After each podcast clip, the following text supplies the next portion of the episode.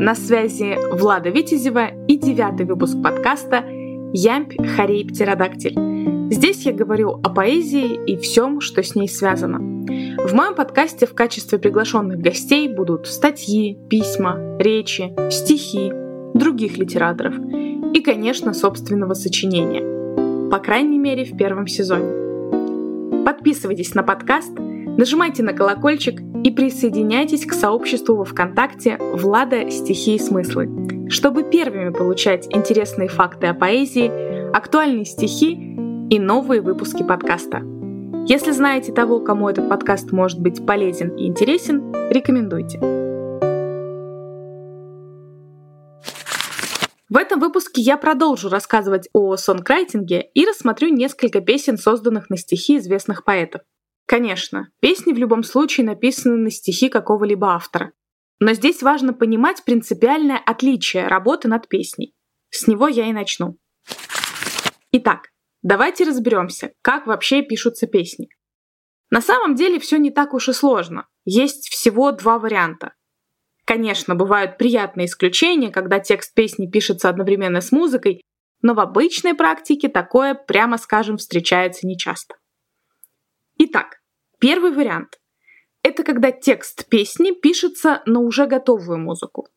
И второй — когда композитор пишет музыку на готовый текст песни или стихотворения.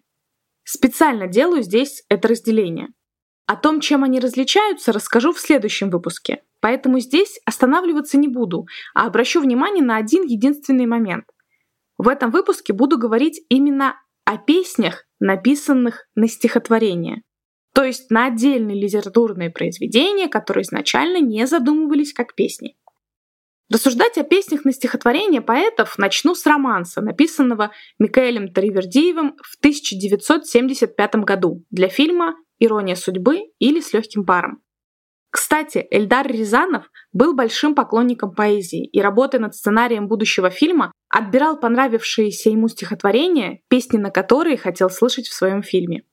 В дальнейшем этот романс звучал и в других советских фильмах. Было спето много кавер-версий, и лично мне он понравился в исполнении Светланы Сургановой. Как вы наверняка уже догадались, речь пойдет о стихотворении о любви, написанном Мариной Цветаевой в мае 1915 года. «Мне нравится, что вы больны не мной». Мне нравится, что вы больны не мной. Именно оно стало ответом поэтессы на пересуды об отношениях между ней и вторым мужем ее сестры Маврикием Минцем. Приведу отрывок из воспоминаний Анастасии Цветаевой. Многие не понимают этого стихотворения, ищут подтекст, второй смысл. А никакого второго смысла нет. Мне было 20 лет. Я рассталась со своим первым мужем. На моих руках двухлетний сын Андрюша – когда Маврикий Александрович впервые переступил порог моего дома, мы проговорили целый день.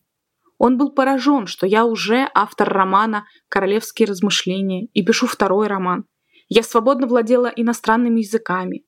Живопись, музыка – все, что мы с Мариной унаследовали от матери. Маврикий Александрович сделал мне предложение. Я стала его женой. Но когда Маврикий Александрович познакомился с Мариной, он ахнул. Марине 22 года, и она уже автор двух поэтических сборников. У нее прекрасный муж и двухлетняя дочь. Марина в те счастливые годы была хороша собой.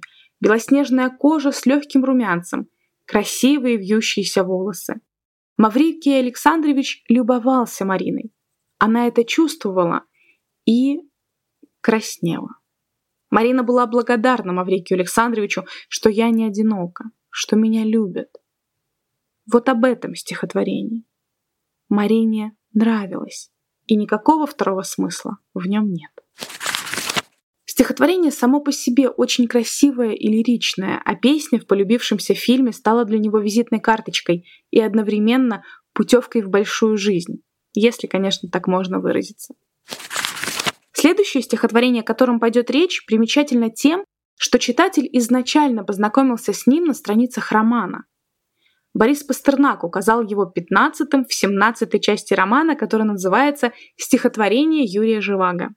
Как вы могли догадаться, речь пойдет о центральном стихотворении, написанном главным героем романа «Доктор Живаго» «Зимняя ночь», которое начинается словами «Мело-мело по всей земле, во все пределы, свеча горела на столе, свеча горела». Горящая свеча — символ произведения в целом, и даже сам роман мог называться «Свеча горела».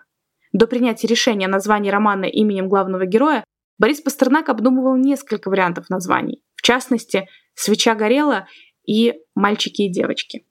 Для нас важно, что за прошедшие годы стихотворение «Зимняя ночь» неоднократно превращали в песню. Причем варьировались не только стили исполнения, но и количество исполнителей. И сейчас можно говорить о том, что именно песни окончательно закрепили культовость стихотворения. Расскажу еще об одном стихотворении, которому было суждено стать песней и увековечить не только поэтессу, но и трагическую гибель бортпроводницы самолета, захваченного террористами. И все это в Советском Союзе. Но обо всем по порядку. Вологодская поэтесса Ольга Фокина написала стихотворение «Звездочка моя ясная» в 1964 году. В 1965 оно было опубликовано в сборнике «День поэзии», а в 1966 в журнале «Культура и жизнь». Нетрудно догадаться, что изначально стихи для песни не предназначались. Что же произошло в этот раз? Все просто. Композитор Владимир Семенов однажды увидел в магазине маленький сборник стихов Ольги Фокиной и обратил внимание на слова, которые его и зацепили. «Песни у людей разные, а моя одна, на века». Сочинив композицию, Владимир показал ее другому композитору Сергею Дьячкову, который и привел его к руководителю вокально-инструментального ансамбля «Цветы» Стасу Намину. Так была записана пластинка, в которую вошла баллада «Звездочка моя ясная». Но на этом приключения этого стихотворения, ставшего песней, не закончились.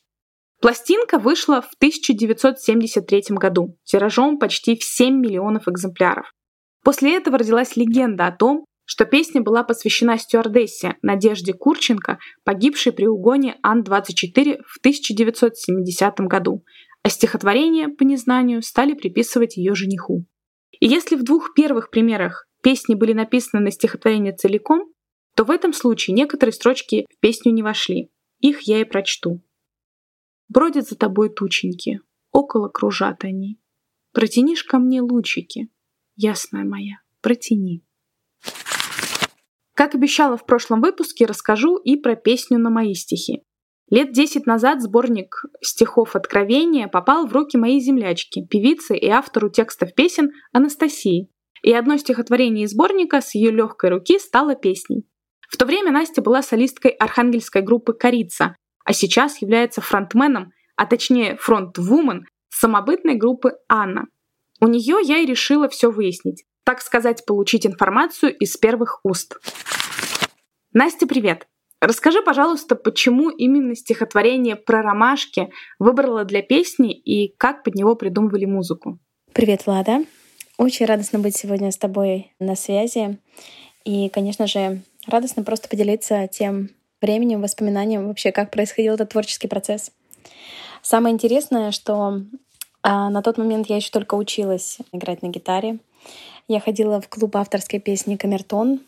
Вот. И впервые, наверное, в то время, мне было лет 17-18, я открыла для себя а, такое направление, как композитор, то есть тот человек, который пишет музыку непосредственно, создает ее, пытается почувствовать и направить, не знаю, творческое, а, творческий поток.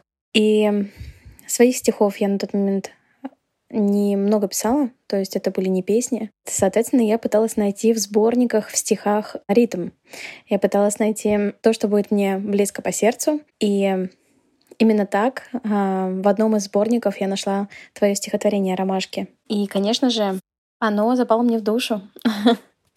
Это, конечно, стихотворение о, наверное, такой первой искренней, чистой любви, не знаю, конечно, какой смысл ты в него вкладывала, вот, но для меня оно было именно таким. И мне оно казалось очень легким и как раз не то состояние, когда ты, может быть, такой а, грустный от чего-то, а наоборот, а, это какая-то легкость, это а, какая-то игра, это, ну, первые прикосновения, вот, и как раз игривость.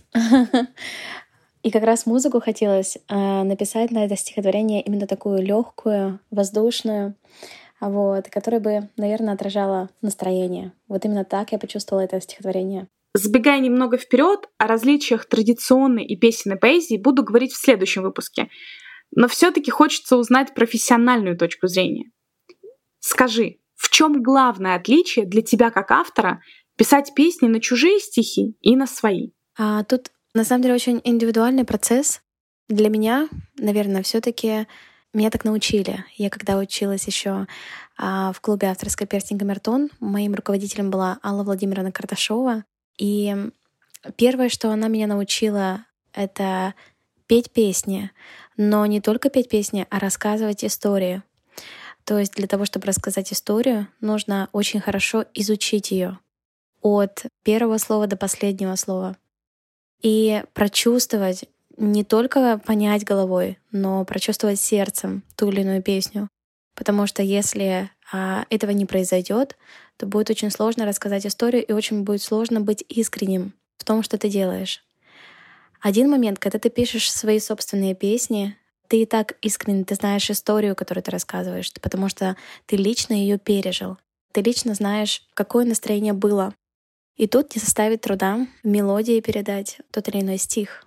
Но когда тебе в руки попадает а, стихотворение другого автора, тут совершенно другая история. И как раз а, то, чему меня научили однажды в клубе Камертон, именно это, наверное, идет через всю мою жизнь.